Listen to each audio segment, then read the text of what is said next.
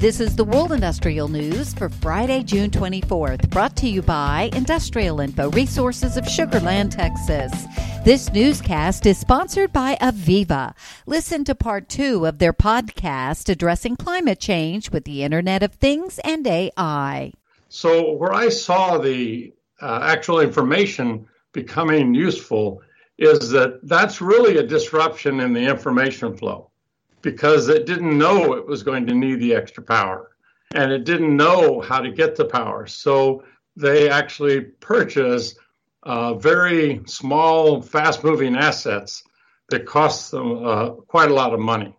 Basically, that's where the data come into it. You can't really run optimally unless you, first of all, know where you are and know where you need to be. And thirdly, you actually take action.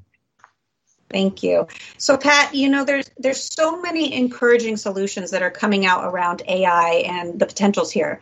What's necessary to ensure data quality into AI and, and other applications and solutions?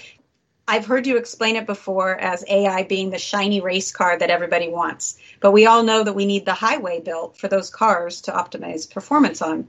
Can you talk to us a little bit about this this foundational layer as a prerequisite to AI? What do we need to know to get there? It's a big question. Uh, getting the data and getting it in properly for what's expected by the application ha- has been a challenge.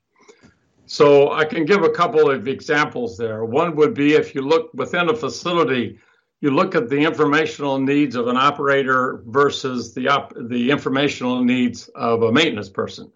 An operator or operations, they basically are trying to have stability throughout the transient for material and energy balances, two, three days, something on that order. If you look at the maintenance people, they're looking for a cause and effect, a fault that may have caused a piece of equipment to fail, but they're looking at the same data. To hear the full podcast, search for IIR's Industry Today podcast on your favorite podcast provider. Wyoming energy interests have some good news to report. The cowboy state, beset with the closures of coal fired power plants and coal mines, received federal and state authorization to begin construction of Energy Gateway South, a 416 mile, 500 kilovolt transmission project. It is part of a larger region wide Energy Gateway transmission expansion being developed by PacifiCorp, a unit of Berkshire Hathaway. The Bureau of Land Management, a branch of the U.S. Department of Interior, gave the Gateway South project a notice to proceed on May 26th. State energy regulators in Wyoming and Utah approved the project earlier this spring. The Biden administration is encouraging universities and the private sector to develop direct air capture projects, which extract carbon dioxide from ambient air. Earlier this year, the U.S. Department of Energy announced $14 million in funding for five front end engineering design studies that will leverage existing zero or low carbon energy to supply DAC projects. This follows the Trump administration's $72 million in 2020 funding for emissions reduction technology, which was bigger but less specific in its aims. Industrial Info is tracking $2.15 billion worth of active projects related to carbon capture technology across the U.S. Against the backdrop of near universal criticism of President Joe Biden's proposed gas tax holiday, the provincial government of oil rich Alberta has extended its own relief program through the end of summer, with more praise than condemnation.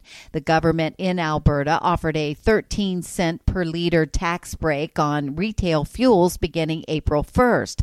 Like other economies, consumers there are struggling with high inflation and high commodity commodity prices. And Colorado boasts a range of industries with projects under construction, while the power industry takes the lead in project value with $1.5 billion worth of projects underway. Other industries such as metals and minerals and food and beverage also make a strong showing. Industrial Info is tracking more than $4 billion worth of projects under construction in the state. For details on these and other breaking news, read the full stories at www www.industrialinfo.com. I'm Peggy Tuck, reporting for Industrial Info News.